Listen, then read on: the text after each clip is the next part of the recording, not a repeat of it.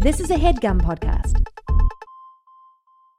While Andrew and Craig believe the joy of discovery is crucial to enjoying any well told tale, they will not shy away from spoiling specific story beats when necessary. Plus, these are books you should have read by now.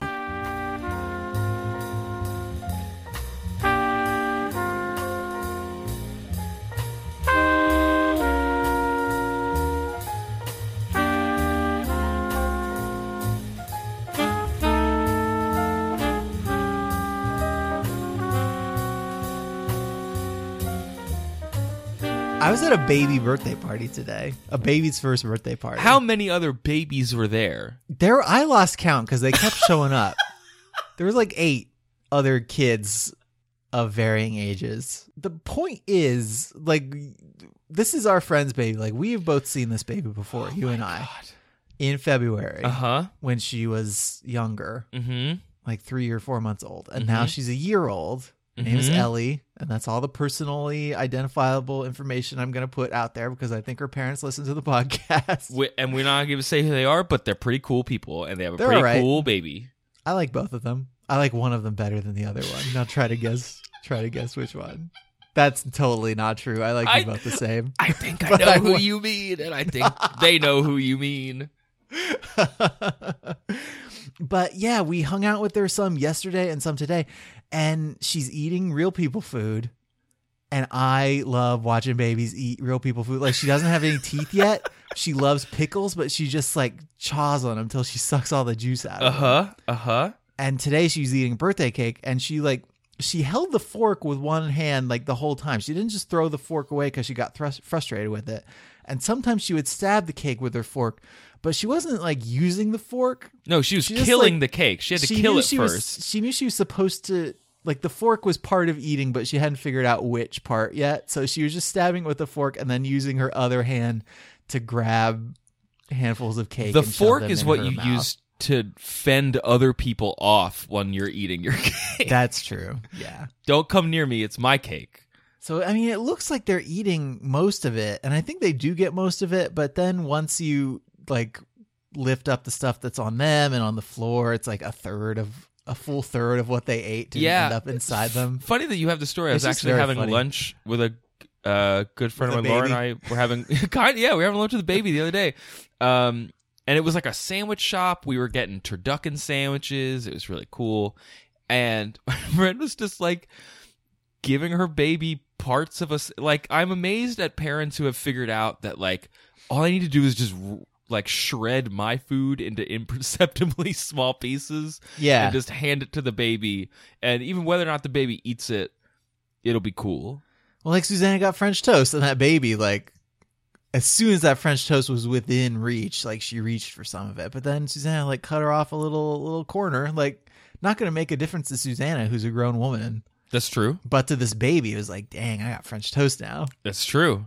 I also like when babies hold up like a piece of food that's kind of stuck to their hand and they're just showing it to you. They're not even offering it to you.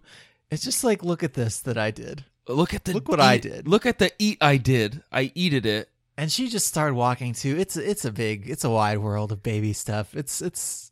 I just turned thirty, so I'm like thinking about my place in the world and what I'm gonna leave behind. And whenever I see it, just like a chill baby, just a baby who's got it all figured out, it may it inspires very particular feelings in me. Welcome to Overdue. It's a podcast about the books that you've been meaning to read. My name is Craig, My name is Andrew, and we've got broveries aplenty, and they are am- uh, aching. I'm not gonna say that I'm baby crazy, but I'm crazy for a couple babies in particular. My broveries have awakened, and I don't know what to do about it. That's what I'll Clock's say. ticking. It is ticking. Oh boy. You've only got like 50 more years of being fertile. It's totally unfair. oh my god. Uh, so each week we talk about the babies that we like, and then we talk about books that we've read, and then you Sure, like find word, out. word babies. Yeah, and then we find out whether or not you find out whether or not we liked them. Um, so Andrew, what did you read this week for the show?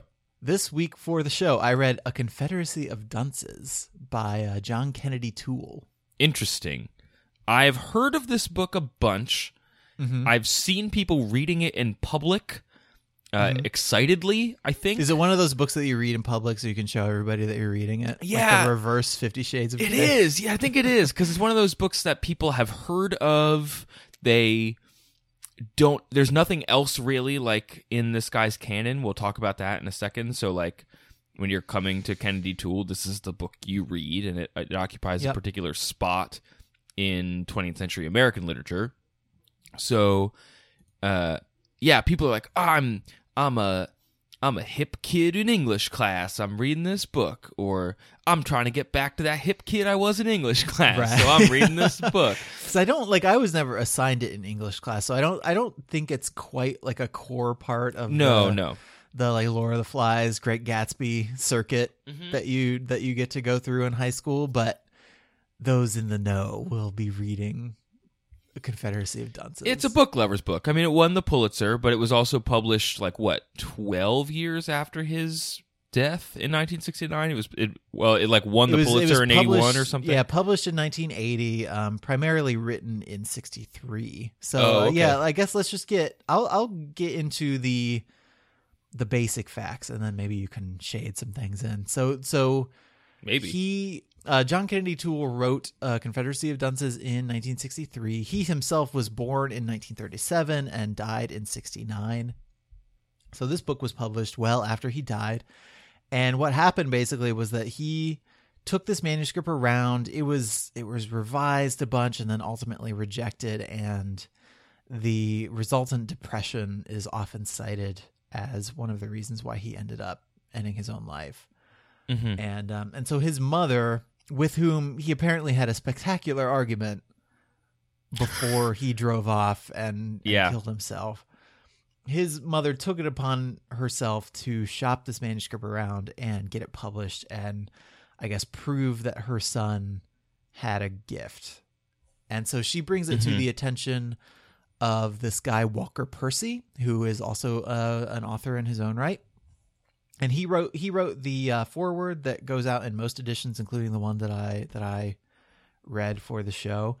And so she got it. She bugged and bugged and bugged him basically until he finally agreed to read it, and he started reading it hoping to find like most manuscripts that people are going to shove into your face if you're like an established author he, he was hoping that it would be so bad that he would be justified in putting it down instantly yes.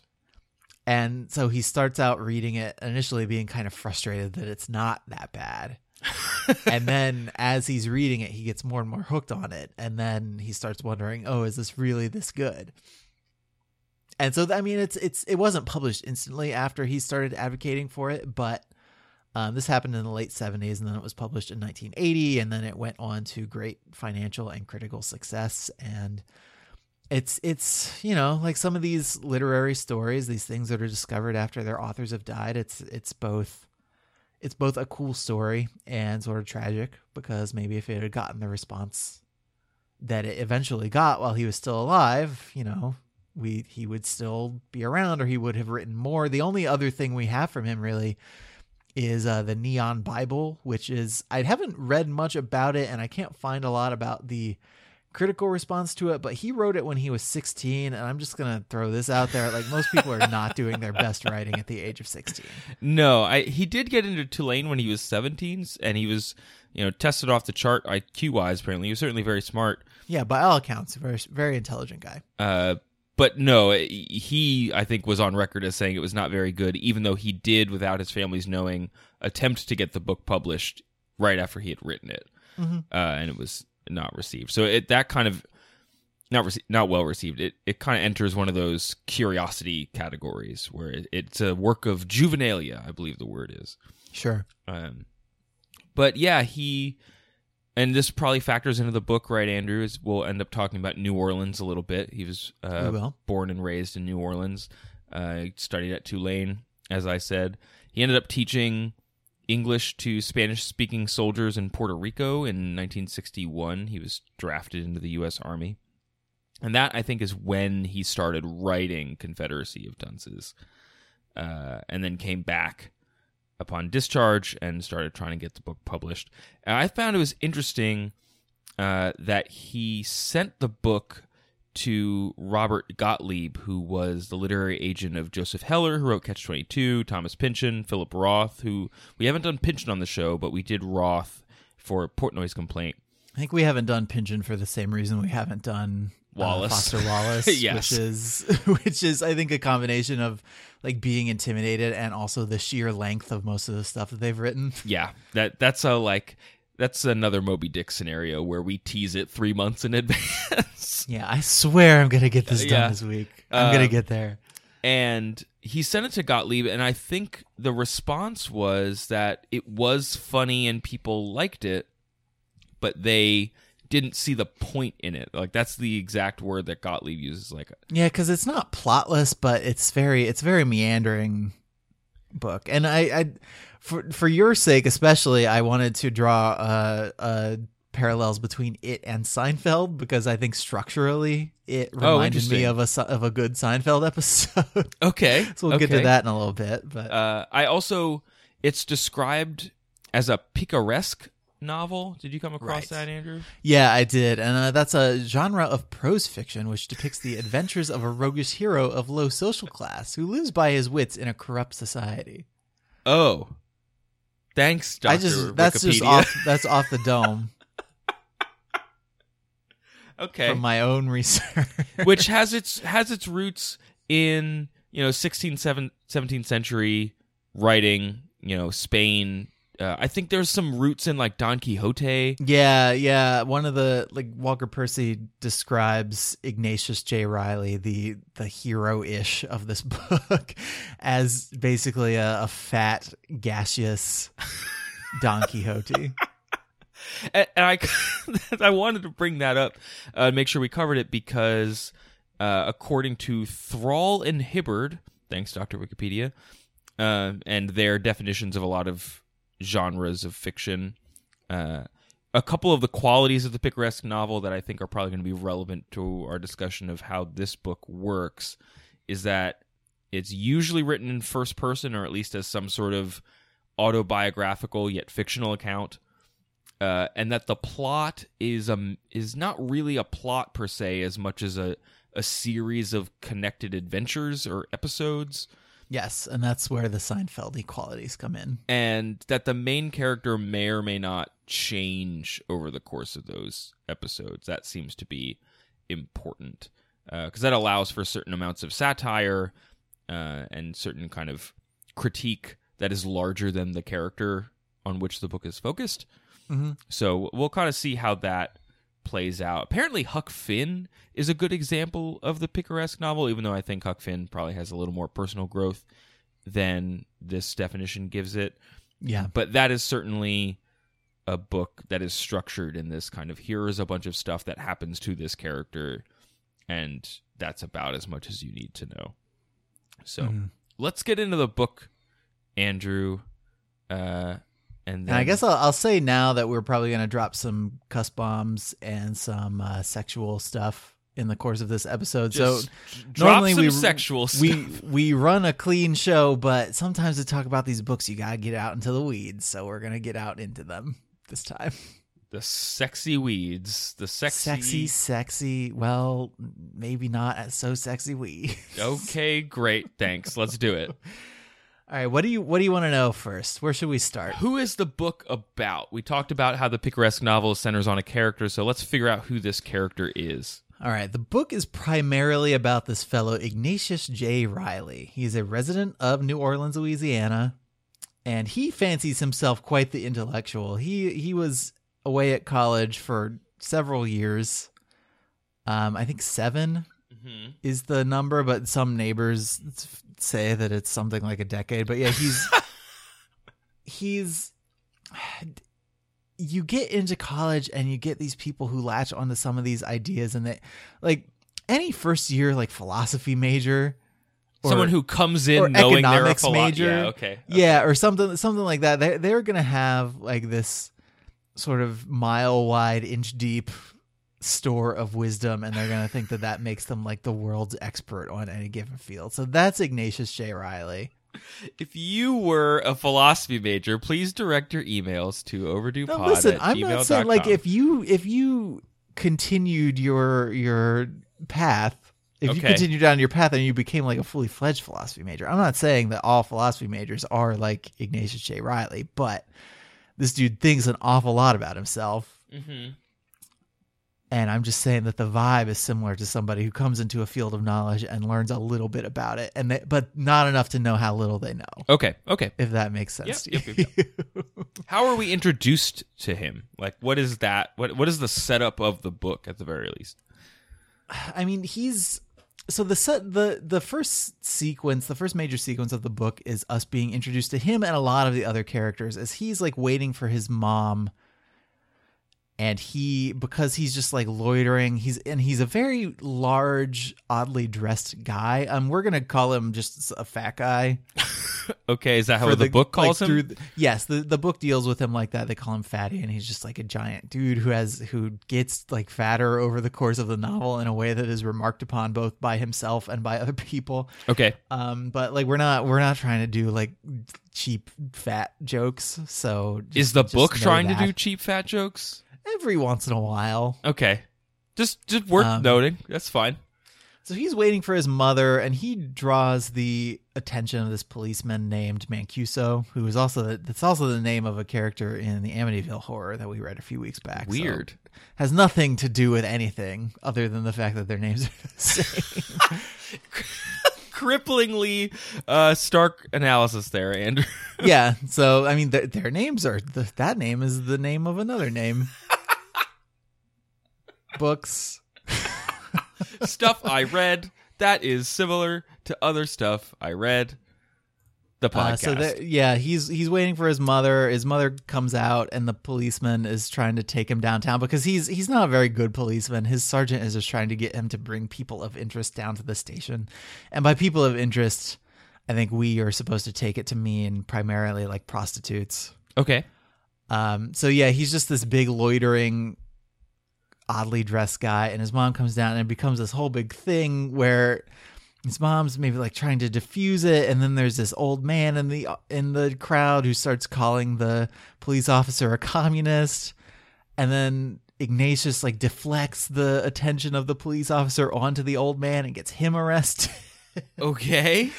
and then they end up going to this bar that's uh that's run by uh Lana Lee. The bar is called the Night of Joy and it's basically a it's a strip club that's trying to present itself as not a strip club. And so they meet Lana Lee and they meet Darlene who is a well-intentioned but kind of dumb uh, server who also wants to be a performer, where by performer we mean stripper Uh huh. and it's just it's we meet a whole lot of characters and then uh ignatius's mom uh irene reilly drinks a little too much and she crashes into like an awning and causes like a thousand or eleven hundred dollars worth of damage to to a property and she has to pay it back. And that's that's like the the event that sets off the motion of the rest of the novel is that ignatius is this guy who lays about and fancies himself a philosopher and just just writes and eats all the time.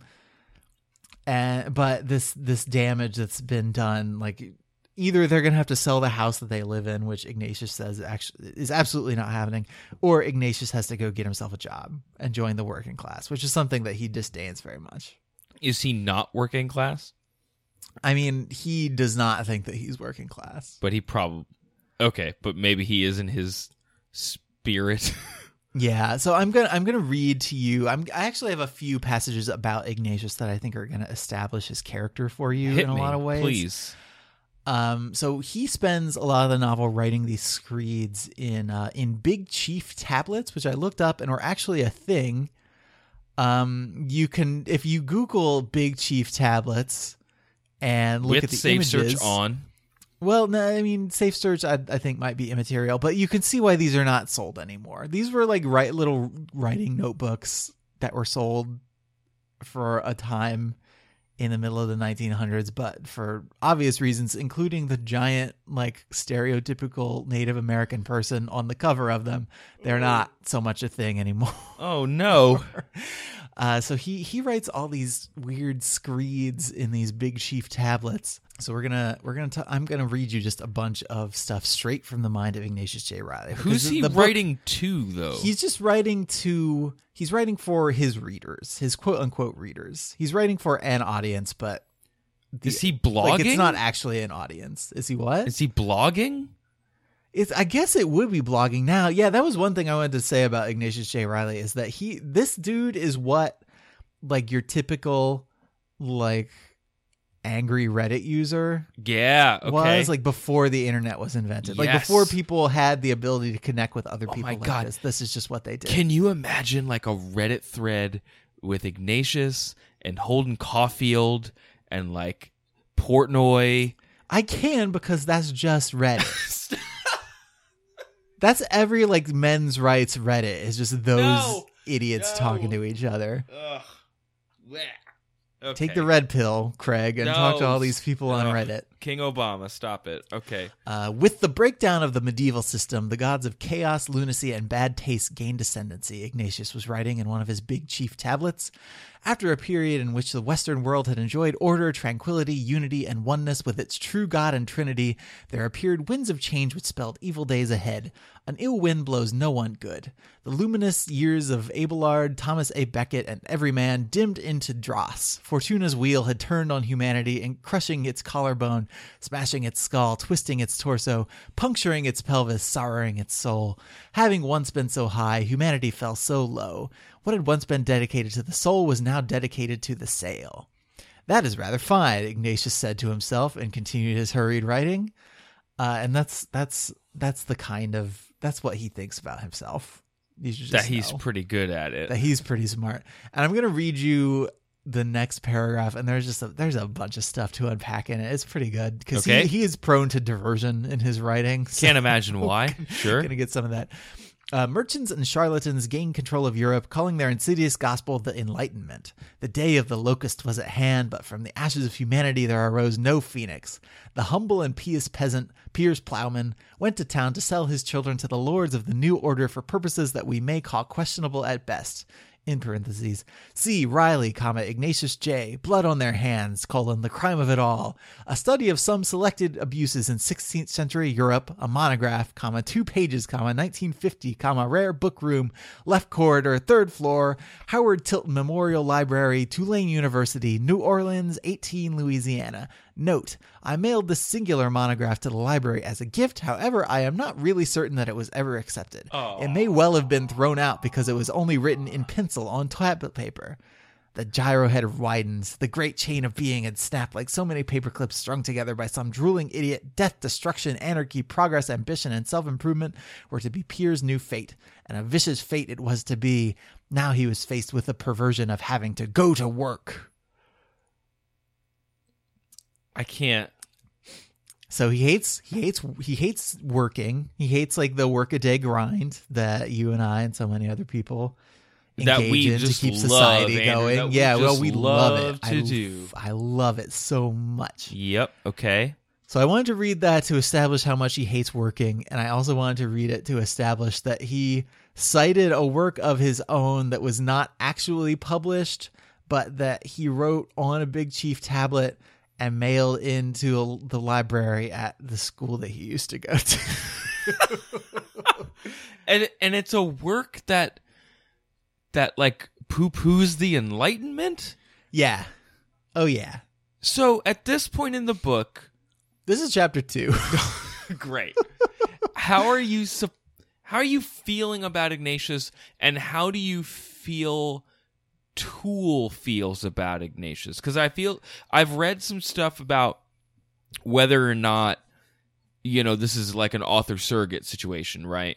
Um or or some sort of author uh like I think that I think there are qualities of there are qualities of Toole that get picked up in Ignatius. Like I think they're both they're both paranoid, they're both intellectual, they're both not they're both sort of anti-establishment in a in a weird way. But I don't I don't ever get from this book that we are supposed to be rooting for Ignatius. Like and it, it, it helps that everybody in this book is kind of equally awful like Seinfeld. but Ignatius, I mean, he lies, he cheats, he steals, he's and it's not presented as like any kind of Robin Hood thing either. Like he's purely self-interested at every turn. He doesn't grow. It's not even you don't even really get a sense of why he is the way he is. Yes, he just does stuff. Like his mother sometimes talks about what a nice boy he was and now he is this. Okay. But we don't really know like it's implied that maybe like his dog died and that was something that was really formative for him. But is that kind of and his, like his dad's not around because he also died. And but it's not. But knowing this type of story, and I, I've seen similar type of stories. In the second that you toss in the dog stuff, like I'm reminded of, of a list of other characters. Um, is that stuff presented as like unsatisfactory answers? It's that stuff, especially like the dog thing, is given to you like right at the end of the book after you've seen all That's this other stuff already. So it's I think it's given primarily, I mean, it's given to this particular character who Ignatius used to work for. And I think it's done to inspire some sympathy for Ignatius in this other character. Okay, Which not necessarily to the reader. Yeah, which makes him believe this lie of Ignatius is just enough Oh, to like wrap one of the book's points up in a little bow. Um, So what what happens So me- now that we're, we're going into the workforce thing? So that seems to be a big deal. Yeah, I want to uh, do a couple more character establishment things for Ignatius because I think they help answer your question about how the author wants us to feel about him. Great. Uh, so this is him in bed talking about masturbating, basically. Yeah. Um, this is this is shortly after the scene that we've seen. He's had an interaction, I think, with his mother, and um, he's just kind of laying in bed, being so yeah, so you awful. Mm-hmm. talk to your mom and then you go lay in bed and masturbate. Yeah, well, I mean, he's he's talking to his mom like through his bedroom door. He spends a lot of time in his bedroom. Uh, bouncing up and down on his side vigorously, Ignatius sensed a belch rising in his throat, but when he expect- expectantly opened his mouth, he emitted only a small burp. Still, the bouncing had some physiological effect. Ignatius touched the small erection that was pointing downward into the sheet, held it, and lay still trying to decide what to do. In this position, with the red flannel nightshirt around his chest and his massive stomach sagging into the mattress, he thought somewhat sadly that after 18 years with his hobby, it had become merely a mechanical physical act stripped of the flights of fancy and invention that he had once been able to bring to it. At one time, he had almost developed it into an art form, practicing the hobby with the skill and fervor of an artist and philosopher, a scholar, and a gentleman. There were still hidden in his room several accessories which he had once used a rubber glove, a piece of fabric from a silk umbrella, a jar of Noxzema. Putting them away again after it was all over had eventually grown too depressing. Ignatius manipulated and concentrated. At last, a vision appeared the familiar figure of the large and devoted collie that had been his pet when he was in high school. Woof, Ignatius almost heard Rex say once again. Woof, woof, arf. Rex looked so lifelike. One ear dropped. He panted. The apparition jumped over a fence and chafed a stick that somehow landed in the middle of Ignatius' quilt. As the tan and white fur grew closer, Ignatius' eyes dilated, crossed, and closed, and he lay wanly back among his four pillows, hoping that he had some Kleenex in his room. okay. So, one, masturbating is his hobby.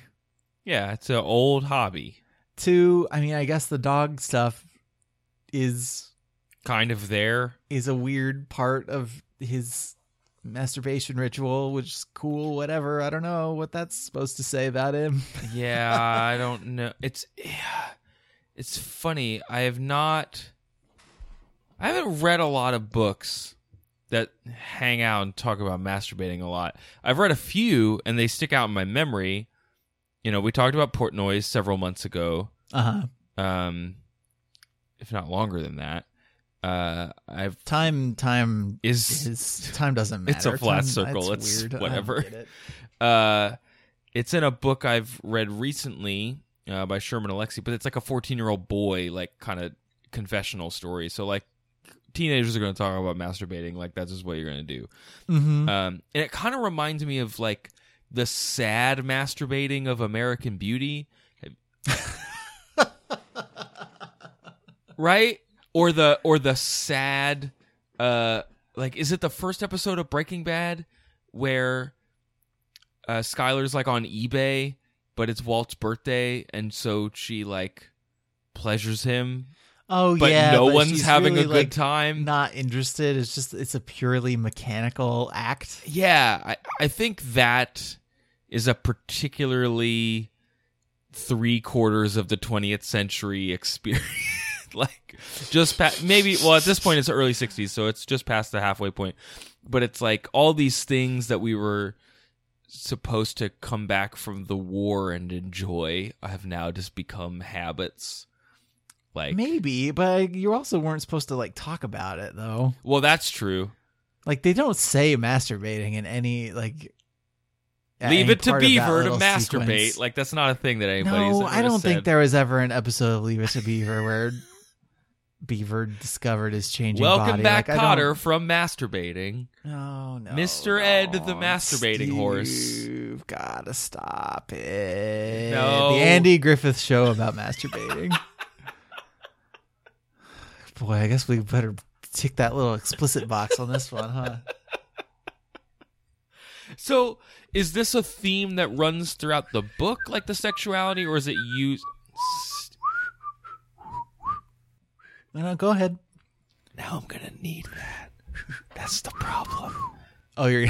God, we can't. We can't.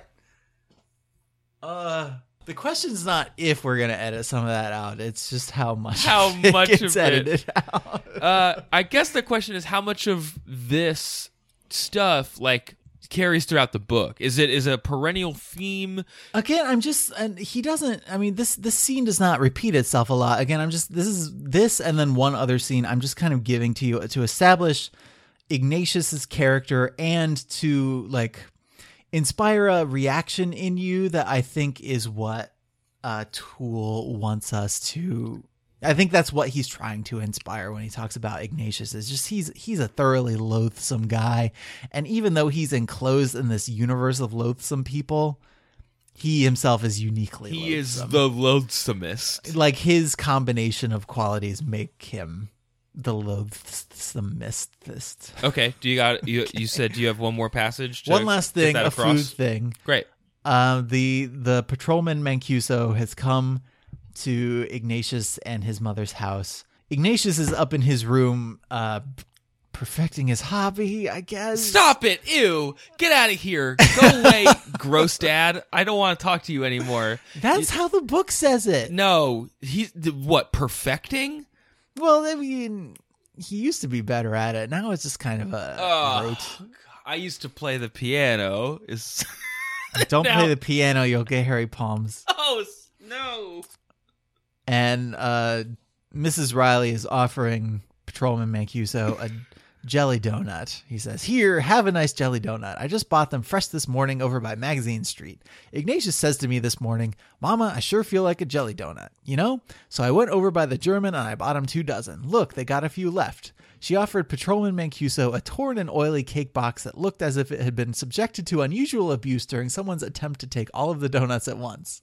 At the bottom of the box, Patrolman Mancuso found two withered pieces of donut, out of which, judging by their moist edges, the jelly had been sucked. What? So Ignatius is a food monster who ate most of the donuts, and then the donuts that he didn't eat, he sucked all the jelly out of. Okay. Does this not like between this and the earlier uh, hobbyist sequence?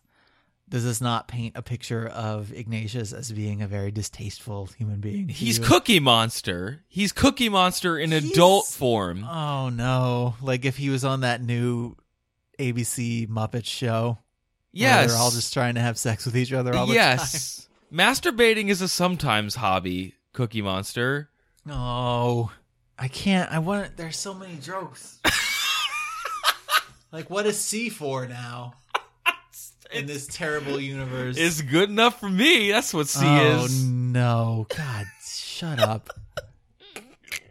So yeah, okay. Ignatius is. He's described with like he's He's from he- Sodom and Gomorrah, is what you're he, saying. He chooses to think of his quote unquote physique as grand or solid or well formed. But he is like he's described with this language that he's like a very he's a very fat guy. He like often the book will describe his hands as paws. Like he's described with this very like big animal language. Okay. And it's just yeah i think i i think that Toole wants you to be sort of grossed out by him He is by a- all the stuff that he does He is a meaty flesh monster, not capable of the philosophical thought he pretends to pr- to create. i mean he thinks he's capable of it Toole does it's not. just that it's just he's it's his self-absorption knows no bounds basically yes, it carries from the spiritual to the intellectual to the physical. uh-huh Okay. So what the heck happens to him? He He's has out go in the world being terrible, and now He he, has has to go get a job. Okay. his first job is at a company called levy pants Yep. Like you do. They- and like Levi pants. jeans, sort of. No, Le- Levy Pants. It's L E V Y. And I just like the I like the name the way the Levy Pants like rolls off my tongue. It sounds like pants from the future that make you fly. It's no, it's pants that are terrible. Oh, and the oh, guy I- like the son, the son of the guy who founded Levy Pants hates Levy Pants and he's trying to sell it, but the factory is in such bad shape and it's in such a bad location that he can't sell it. So there's this this guy, Mr. Gonzalez, who's the I guess the guy who's in charge of the day to day stuff.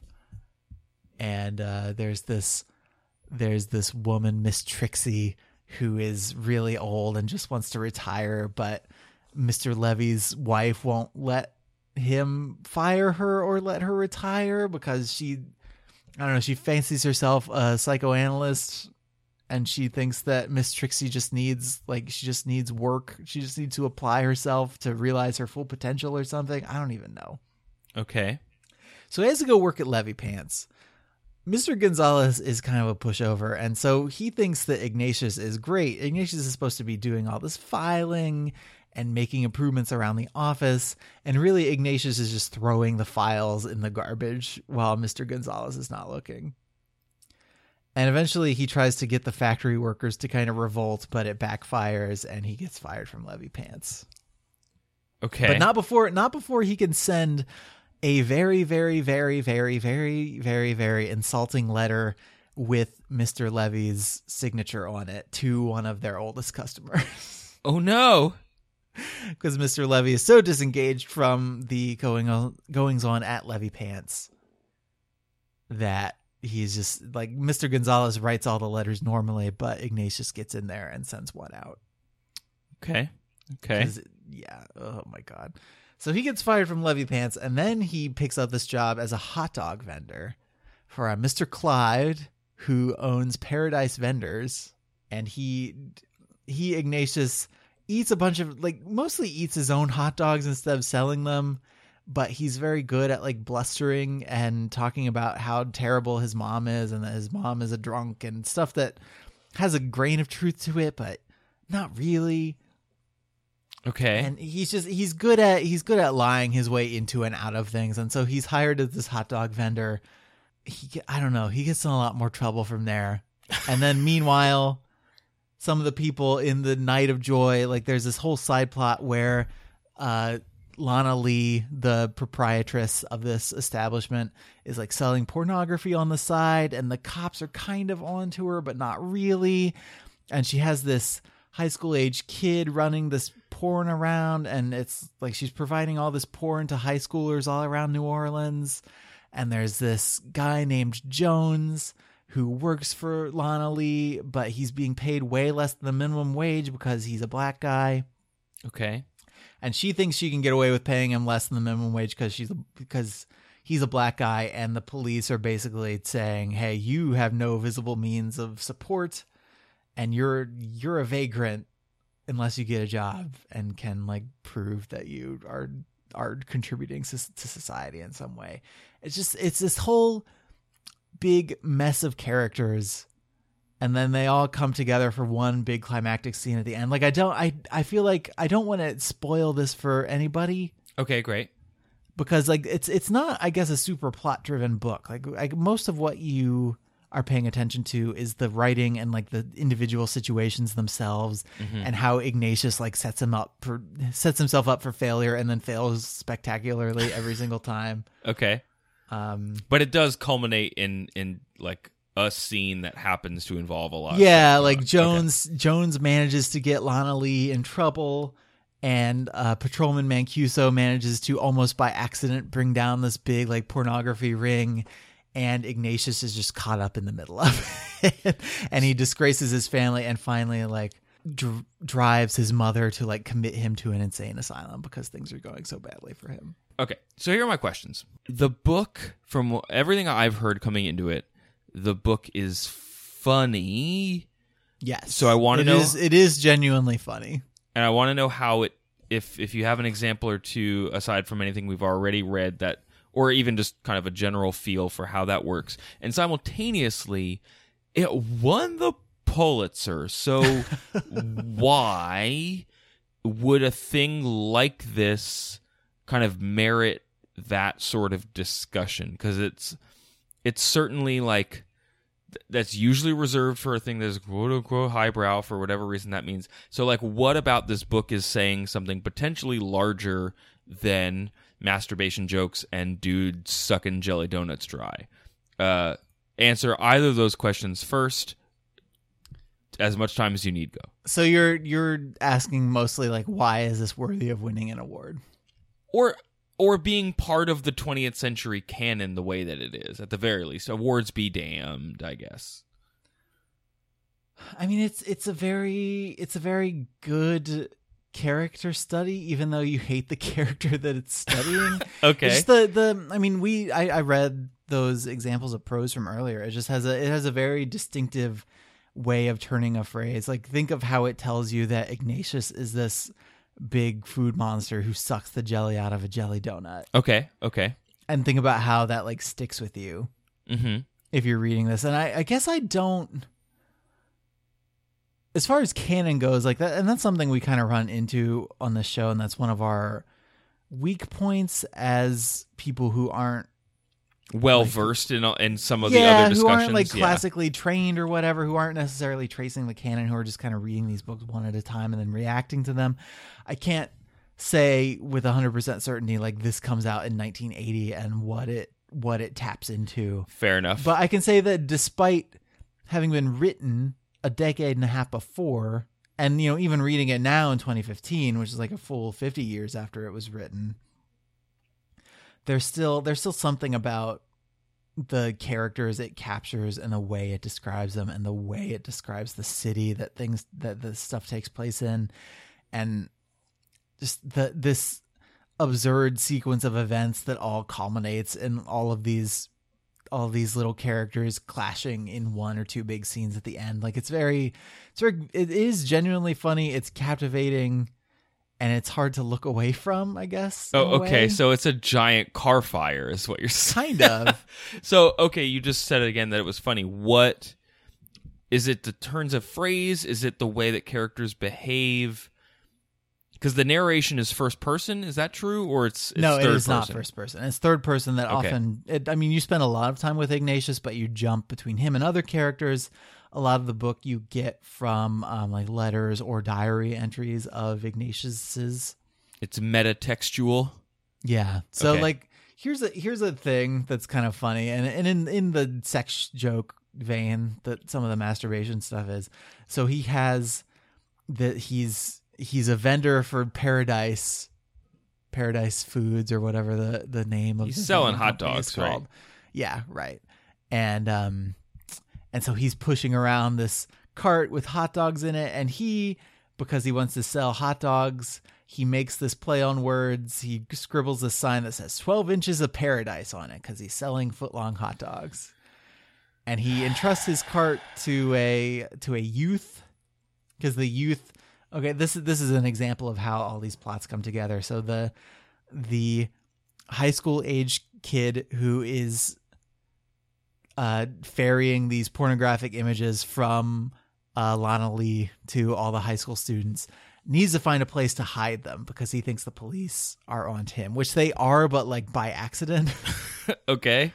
And so he goes up to this hot dog vendor and is like, "Hey, if I give you some money, will you let me hide these pictures in your like bun drawer for a couple of hours?" Okay. Well, the word bun drawer is funny. So Yeah, and, and Ignatius says, "Sure, why don't you watch this cart while I go to the movies?" And Ignatius goes to the movies, and then while he's in the movies, the kid draws a bunch of genitals on the 12 inches of paradise sign. and then Ignatius wheels it around all evening. Okay. okay, that works. Yeah, it's pretty good, right? Yeah, that's it's so for for my own reference, you said I'm going to make you carry the Seinfeld thing forward. Is he more George or Kramer? He's George. Okay, great. That's all I need to know. I'm on board. Because he gets upset. Like he goes to the movies specifically to yell at the movies because he hates them so much. yeah, he's he's George, which is basically Larry David. That's fine. Okay. He's George. He's like the the unjustified anger of George with some of the like the feckless weirdness of of Kramer. Okay. But I think it's like 75-25 George to Kramer. Yeah, there's this there's this bizarre 60s 70s and then crops up again in in the 90s like American male that I think has roots in stuff that dates all the way back to like Dostoevsky and the Underground Man. This kind of like misanthropic dude who d- just doesn't fit in and just takes it out on the world by being And he feels like he is owed stuff, uh, it's so but awful. it's not obvious like why he feels that way. I only like it when I'm supposed to laugh at it. Like I don't li- like I wouldn't want a person like this to exist. No, and uh, you were supposed to laugh at, at like not with but at Yes. Ignatius throughout this entire book. okay, okay. Uh, so you also, I know you wanted to talk a little bit about, and we haven't talked really at all about the book being set in New Orleans, and I found it fascinating, given the fact that we just spent a lot of time talking about mas- a masturbating dude and genitals and grossness, that there is a statue of Toole in New Orleans, and that Well, no, there's uh, there's a statue of Ignatius J. Reilly in New Orleans. Oh, okay. And yeah, it's not of the is- author; it's of this character. That's even worse. And this book is like described as one of the most authentic depictions of that city. What is that? As someone who we've been to New Orleans once this year is my first time. You've been a couple times, but you are by no been a few means a, times, yeah. Mm-hmm. native. Like what? What is that about? What I think it captures about New Orleans, and again, I speak not as a native, but as somebody who has a lot of affection for the city and has been a few times. Um, one, it's celebrated for just capturing the dialect. Um, I think it's yacht, Yat. Y A T, yacht Yat. or yat. Where you at? That's where it comes from. Where? Yeah, Where okay. you at? Okay, for where are you at? Yeah, the particular brand of English dialect that it captures. So it's celebrated for that.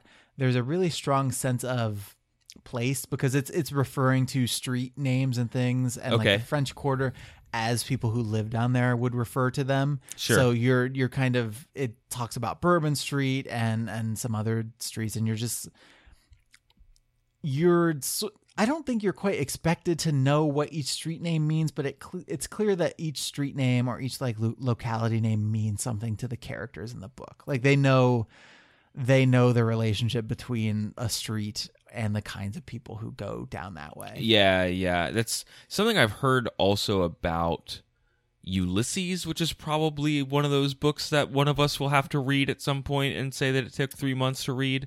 Mm-hmm. Uh, that the sense of place, even if even for someone who's not there, is very palpable, right? Just because it's so Yeah. thorough. Sure. Okay. and it has the and it has a you know has a black character named Jones who spent who we spent a lot of time with, and we.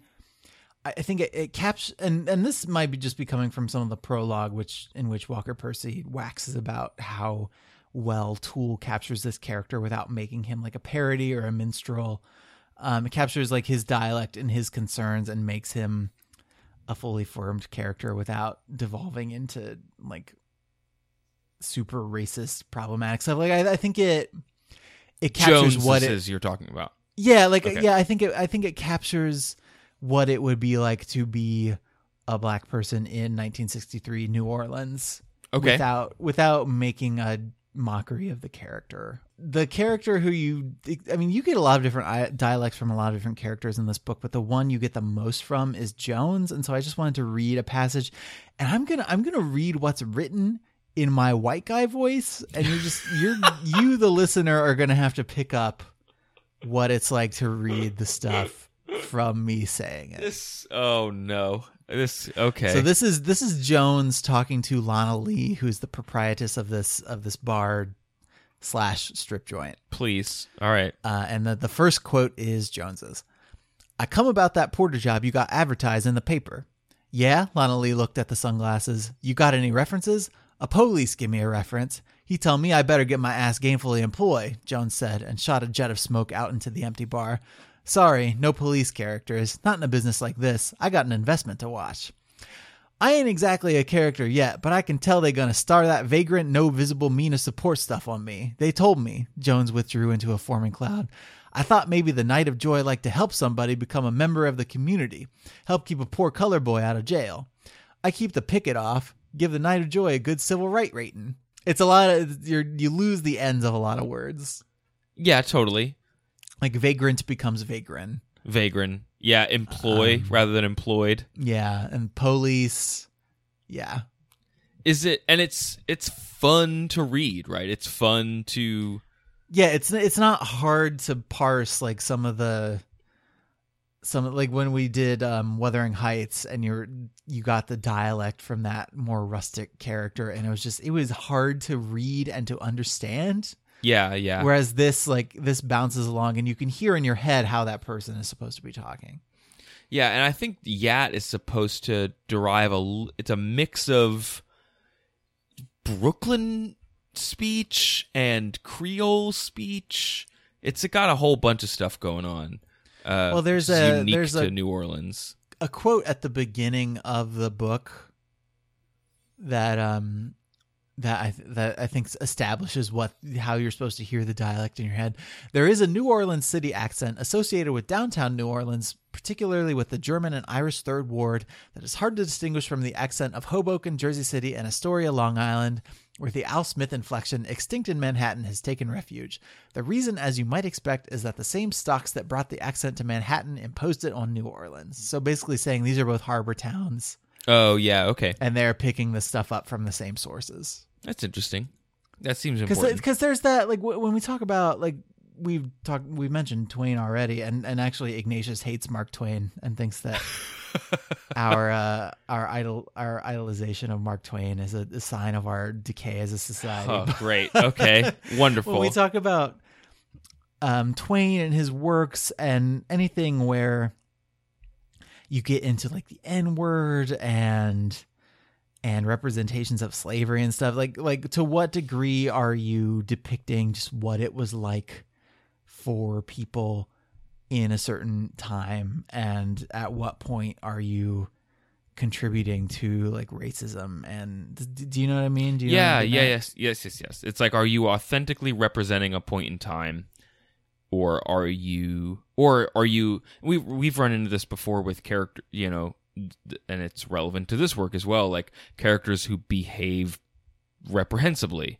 or mm-hmm. poorly or otherwise morally objectionable. Like, is that the author? Should the author be reprimanded for that, and should the book be reprimanded for that, or censored for that, or are we? Can we encounter some things that we don't like? You know, Yeah. Be, and we shouldn't. Maybe we should encounter them in the world. Maybe that's why we have literature so that we can experience things by proxy and make up our minds about them without them actually having to exist or with with giving us the chance to encounter them in a, in a safer space so that then we can go do something about it. Um yeah I, i'm with you. I'm with you on that. The only only other question i have for you andrew and, and this may or may not be part of what the foreword does like the prologue kind of thing does and I, I didn't want to dwell on it too much. We mentioned it at the beginning of the show that Toole did uh, commit suicide, unfortunately, in in '69, right? Mhm. And did that affect? Was that in your brain as you were reading the book, or were you able to kind of put that aside, or is that a thing that affected your read at all? Because it certainly affects how we read or talk about some authors or certain works by those authors uh, or other artists as well. As actually, I was thinking of Nick Drake, even um, the musician Oh yeah, because that that's there's a there's a good analog there I think or useful analog there in someone who did not find the success that they thought that they were uh, possibly deserved, you know, in their own time and just didn't get it. And then the kind of released or published posthumously story or the story that crops up around them after they are gone affects the work that they did leave behind. Yeah, it's it's rough, right? And I think that um, with like with this and with Nick Drake, so here's how I think about it, and here's how I was kind of approaching it as I as I was reading the book. Is um, it does it the the thing you get the thing that I get from it is kind of uh it's more of a isn't it too bad that they couldn't do more of what it was that they were doing? Yes, that they, okay. That they couldn't that they couldn't they they obviously had something to offer and because I mean partially because they couldn't find the response they were looking for in the time they were working like they couldn't they didn't make they didn't produce more of what they had to offer. They didn't they maybe they didn't like reach their full potential because Yeah. because they came to the decision to take their own lives. And it's just it's it's it's really tragic, but like on the other hand, when this book was published, I mean they they had you know that he had been in correspondence with some publishers and they'd made a bunch of revisions, but the version that was published was the original draft, lightly edited, not something that he had worked on with editors, like not the more like quote unquote polished Mm. version, not like the To Kill a Mockingbird version, but Yeah, the Ghost yeah. and Watchmen version of this Okay. book. To to use a comparison that has nothing to do with anything other than we talked about the editorial process a lot when we talked about Watchmen, and I think that's handy to have in mind while you're approaching something like this. Yeah, and we've talked like it's Mhm. it's he ended his life like six years after he wrote this and so surely there's there are some aspects of his character that led to him ending his life that are visible here but i this is not the work of somebody who is like i'm gonna finish this and then i'm gonna jump off a bridge like And- it's not Yeah, and that's that- does that rarely the case. I- at all it's yeah. like, I'm I'm try to, and this is true of Nick Drake's music too, which is like sad but beautiful Mhm. a lot of the time. Is like I try to appreciate it for what it is and and keep the keep the sadness about a career cut down in its prime or like before it could reach its full potential. I try to keep that separate Fair enough. if that makes sense. I, I don't know if that's how you respond to this kind of stuff or how I'm meant to respond to it, but yeah, while I was reading this, I was very much sucked up into the work itself, and maybe just because I'm so far removed from it, I don't know, but I was not thinking at every at every step No, like, I- oh, this this is this was made by somebody who killed himself before before anybody could appreciate what it was that he had done. Yeah, and I certainly I think when I get into a work, I'm not thinking about that, but it's it is certainly something depending on what it is that I'll think about when I'm not reading it Yeah. or not listening to it.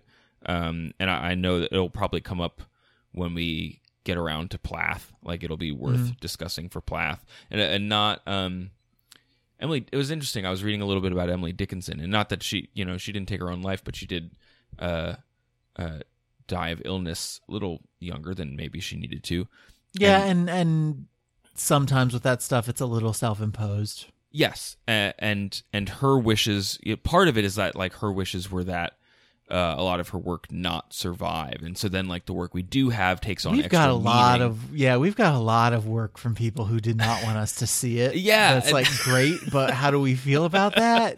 and and I wonder too, kind of to go back to why does this book, why did this book in particular kind of make it to that Pulitzer discussion? And I I don't want to begrudge the work its own validity as as a piece of art, but I wonder sometimes where our interest in a work kind of comes from the story around it. Yeah, like if, and I will say that you know I read the foreword to this, and then usually when I'm doing research for a book, I will save all the author research and all of that until the end, until Yeah. after I've already read the work itself, so I can read it with the least amount of that like extraneous stuff kind of baggage and hanging whatnot. over my mind and then and then I can let the knowledge about the, the author shade in later but I read the foreword which explicitly lays out the path to publication and then I read about Toole before I finished the book and so yeah there is I mean certainly with something like this there's a certain morbid Yeah.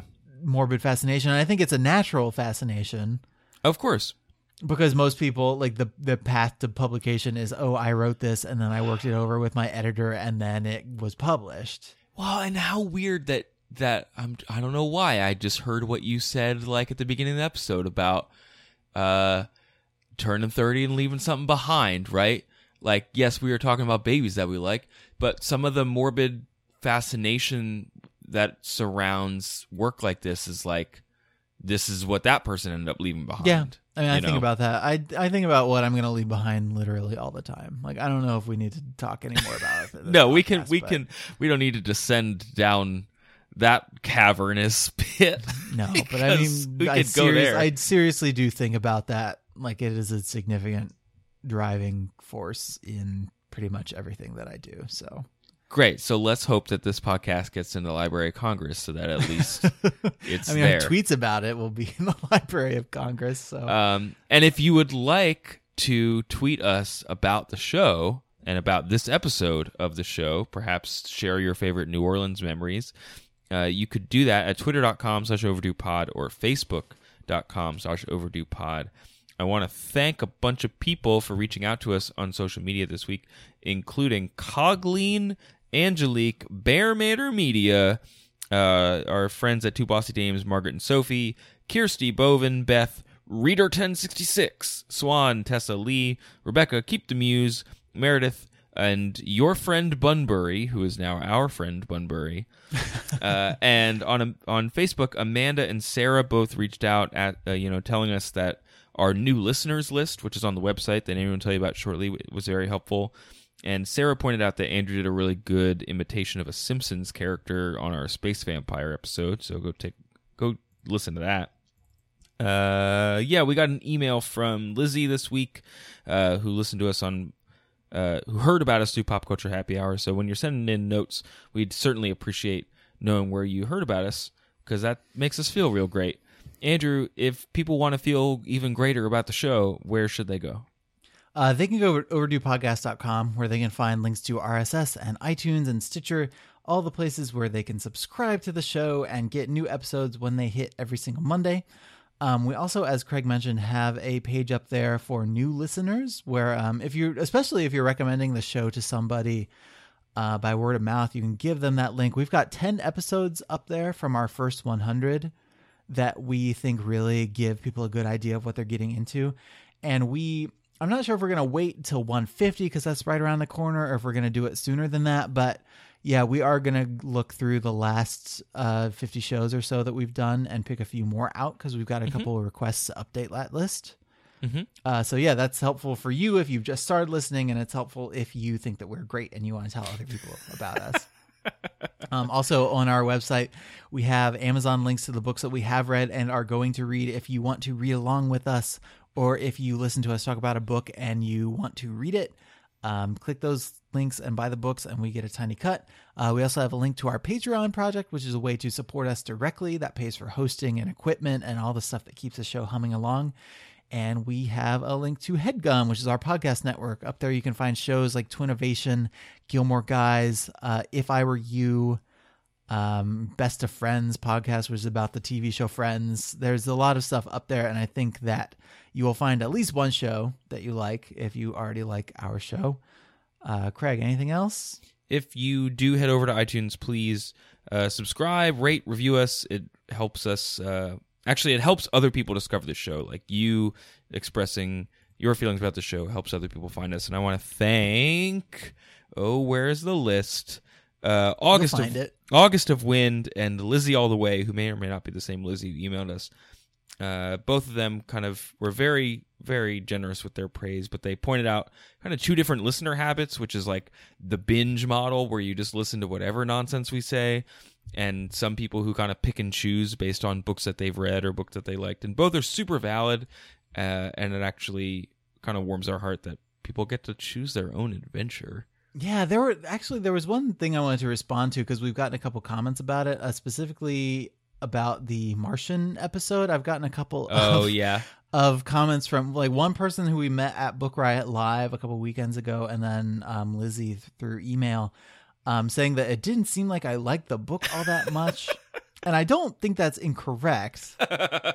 you did But seem like I'll you say- did not I'll- like the book. That is correct. it's more that I it's more that I wanted the book to go in a different direction than I did, and I will say on air if I haven't said it already that I think the movie does a way better job with a lot of that stuff than the book did. Like I think that Matt Damon and not not just the actors who were in those roles, but also the um the effect of seeing and hearing those roles rather than reading them makes them seem a lot more human and Mm. and it, it it fills in a lot of those gaps that I was feeling when I read the book. Like it just the the range of emotion yeah. from Mark Watney and from everybody else I get from watching that movie is more what I wanted from the book. Cool. So I don't know if it's still in theaters where you are, but if you haven't seen it yet and you like the book, I encourage you to see it because I think it's a really it's an interesting take on the book and it, like like the best book movies, it's neither better or worse. It's just a really good It's its own thing. at- yeah. yeah, it's it's a it's a good look at what a what a story can become when you tell it with a different format without changing a whole lot of stuff if that makes sense. That does. Yeah. I think that's our show, Andrew. I think that's our show. All right, Craig, do you know what you're going to be reading next week? Well, I will continue. it was going to be Catch 22. Yeah, I'm going to continue reading Catch 22, which is a, is a great uh, companion to this book, actually. But I'll probably churn something else out instead because we have to record before I uh, fly away to Iowa for Turkey Day. So it'll be something else. We'll let you know on social media uh, and the website so that you know what's going on. Yeah, so we're going to do that and um, that'll happen next Monday. And until then everybody, I want you to try to be happy.